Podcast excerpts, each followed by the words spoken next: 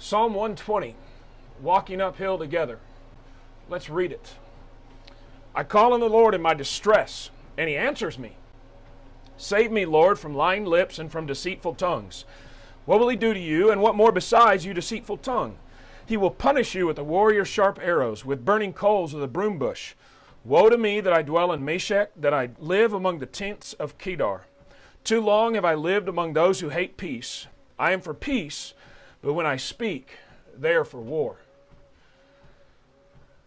As we look at these Psalms together, let's first of all remember that they were meant to be sung. That's right, this was Israel's song. Specifically, these Psalms that we're reading, a book within the larger book of the Psalms, were originally intended to be sung while walking uphill. Now, singing does something for us that nothing else can provide. For example, you can remember back to memorizing things when you were in elementary school. Do you remember memorizing the states and the capitals? Each one of our kids, as they've gone through lower elementary, they've learned the states and the capitals and the way that they memorize all 50 states and all 50 capitals is by learning a song.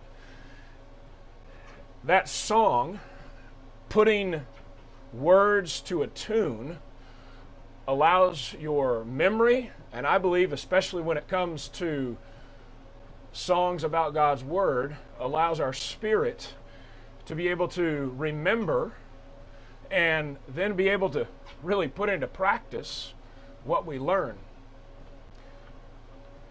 I can remember lyrics of songs that I sung years ago. And if somebody just gives me the first line or two, I can begin singing a song that I haven't sung for years. I don't know how to explain that. You probably are able to do the same thing. There's probably, in fact, some songs written on my mind from when I was a teenager that I'd probably rather not like to admit that I know the words to. I can think of a few. Maybe you can think of a few. But songs have a way of imprinting certain words on our mind. You might know that certain patients suffering from dementia are able to remember certain things when they're around music that they're not able to otherwise. Can I explain it? Can you explain it? No. What we can explain is that God's created us this way. And so if we want to remember something, a good thing to do is sing it. Now, we don't have songs to each one of these psalms, but I'm going to mention as we walk through them some songs that focus in on the theme that each one of these psalms have. What's the theme of this psalm as you read it perhaps for the first time? There's some things in this psalm initially that might make us question what's going on. Maybe we've never heard of Meshech or Kedar. Maybe we've never heard of a broom bush before.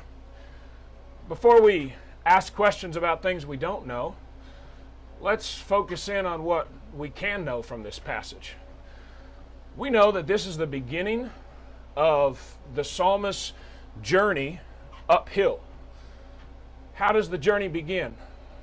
It begins with a cry for help. In my distress, I called to the Lord, and He answered me. Every one of our journeys with the Lord begins in the same way. We decide we've had enough. We decide we've tried it our own way and it's not working.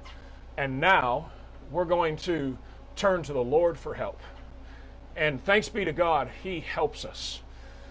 And He continues to help us. We may have decided to follow Him a long time ago, but gone back to our own way. When we cry out for help, He's always there to pick us up now, what makes the difference is that our cry for help is not just a cry for rescue from our circumstance or our situation, but that our cry for help is the beginning of a decision to repent. And that's the one word theme for this psalm repentance. Repentance isn't just a, an emotion, it isn't just a feeling sorry. Repentance is a decision, a conscious decision to move a different direction. There are th- certain things that we need to decide not to do if we're going to do some things in our life. And the journey of a disciple is about determining and choosing to do the things that the Lord requires. And that's a long commitment, not a short, let's see if this works. It's a long commitment, and that's what these Psalms are about. In a society that wants everything instantaneously, what a blessing it is to have some Psalms that encourage a long journey of discipleship. And how important it is that in these Psalms that encourage us to walk uphill, that we begin with repentance. Notice a couple statements in this passage that encourage repentance. He says, Save me. He says, Too long have I lived among those who hate peace. He also encourages seeking peace instead of seeking war. So the psalmist is saying, I've been over here, but now I want to go here. I've been amongst this, but now I want to do this. So there's a decision. The question is, what's going to change? And he encourages us, I think, by talking about the things that have impacted him so that we can understand what needs to change in our life as well. What he wants to be saved from is lying lips and deceitful tongues. He says, no more lies. And it's possible that we need to examine in our own walk what lies we believe so that we might be able to speak the truth and believe the truth. We can look at lies from two different angles, and I think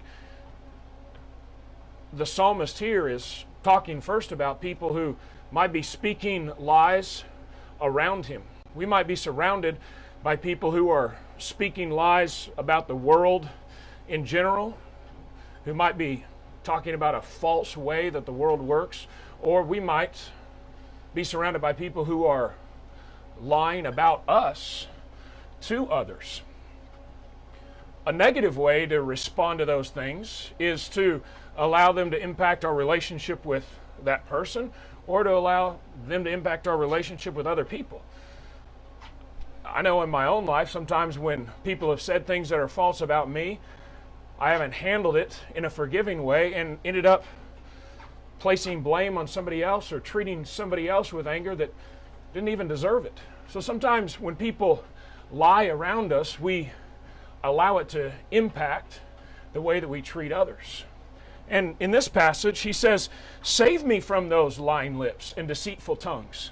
What he's asking is, Lord, you take care of those things. Notice he says, He will punish you with a warrior's sharp arrows and with burning coals of the broom bush.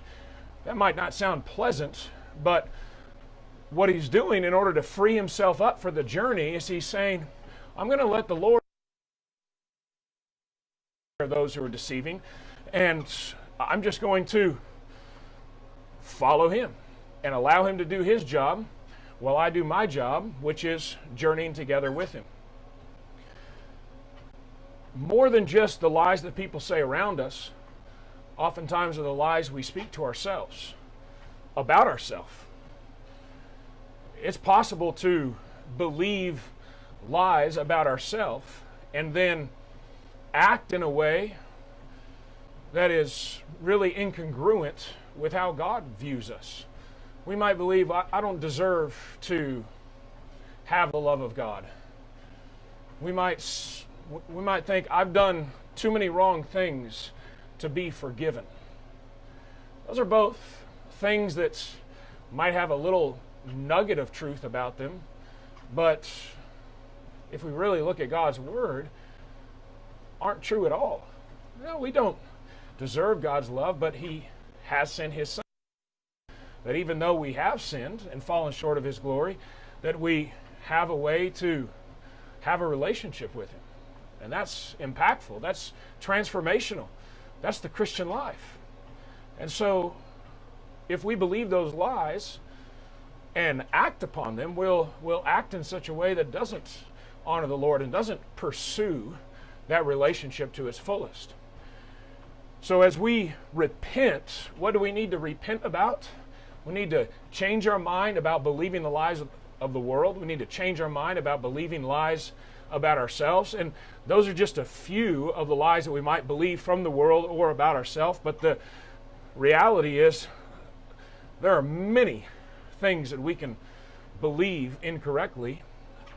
And in order to begin the journey, we have to make sure that we're following the truth about what the Lord says. Now, another thing that the author speaks of in regards to repentance is his desire to no longer live, he says, in Meshech or among the tents of Kedar. Both of these places were places where the nomadic people of southern Russia, these were places far away, um, places who were known for not being uh, friendly to their neighbors. And in essence, he's saying, I don't want to live amongst the people who are for war anymore. I don't want to live amongst the people who are just nomadically wandering around.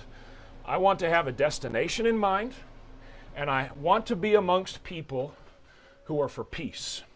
And that's why he says, I am for peace, but when I speak, they are for war he's making the decision I'm going to leave those who are always out war and, and speaking of violence, and I'm going to put my pursuit only towards peace. That's a change. That's repentance. That's what's going to change in his life. What are we going to change? How are we going to change? These are all questions that we can ask as we begin our journey walking uphill. As we look through each one of these Psalms, I want to leave you with a verse from the New Testament that encourages us to practice the things that we're discovering in this Psalm. Then I also want to share a story from the Old Testament that illustrates the principle that we're talking about and could in fact be people that walked these very hills that the Israelites would walk as they sang these songs. A verse I'd like you to consider from the New Testament is found in 1 Peter chapter 2 and verse 11. The writer there says, "Dear friends, I urge you as foreigners and exiles to abstain from sinful desires which wage war against your soul." In that passage, the Apostle Peter is encouraging those who are reading that letter to view themselves not as people who belong to the world, but rather as foreigners or exiles, people who were traveling someplace with a distinct purpose. And for that reason, he says, I want you to abstain from certain things. I want you not to do certain things because you don't belong to this world. If we understand who we are, if we understand where we're going, then we're going to make a decision not to do some things, and we're going to make a decision on what to do, and that is to follow the Lord. I'll leave you with this story from Genesis chapter 13. Two brothers, Abraham and Lot. A decision had to be made. Their tribes had grown so large, they couldn't just stay in the same place. And so the two brothers discussed. Lot looked out and he saw beautiful, green, lush landscape.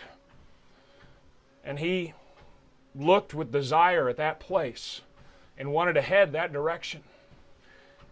He knew, as well as Abraham, though, that that direction also meant being near Sodom and Gomorrah, a place that was known for its immorality.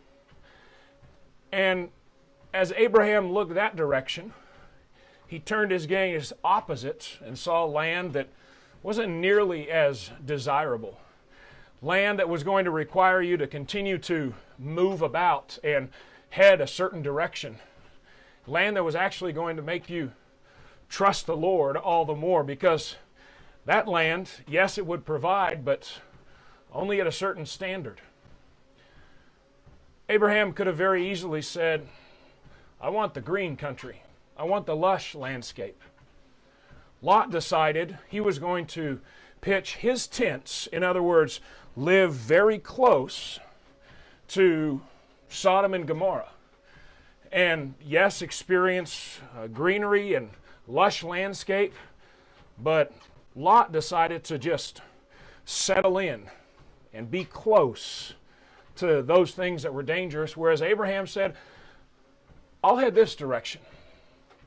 And although he took the direction or the road less traveled, he decided to take the road that led him to greater dependence on God and ultimately, of course, encouraged his faithfulness as the father of the faithful. And it was in that country where he saw the blessings of the Lord and the promises of the Lord fulfilled over and over. It is in the uphill journey, in the uphill climb, as we choose the difficult way, that we'll find the promises of the Lord fulfilled. So, as we begin our journey and as we reflect on repentance, let's not forget that the Lord will fulfill everything He has promised. And so, the first verse of the first psalm of walking uphill is true. In my distress, I call.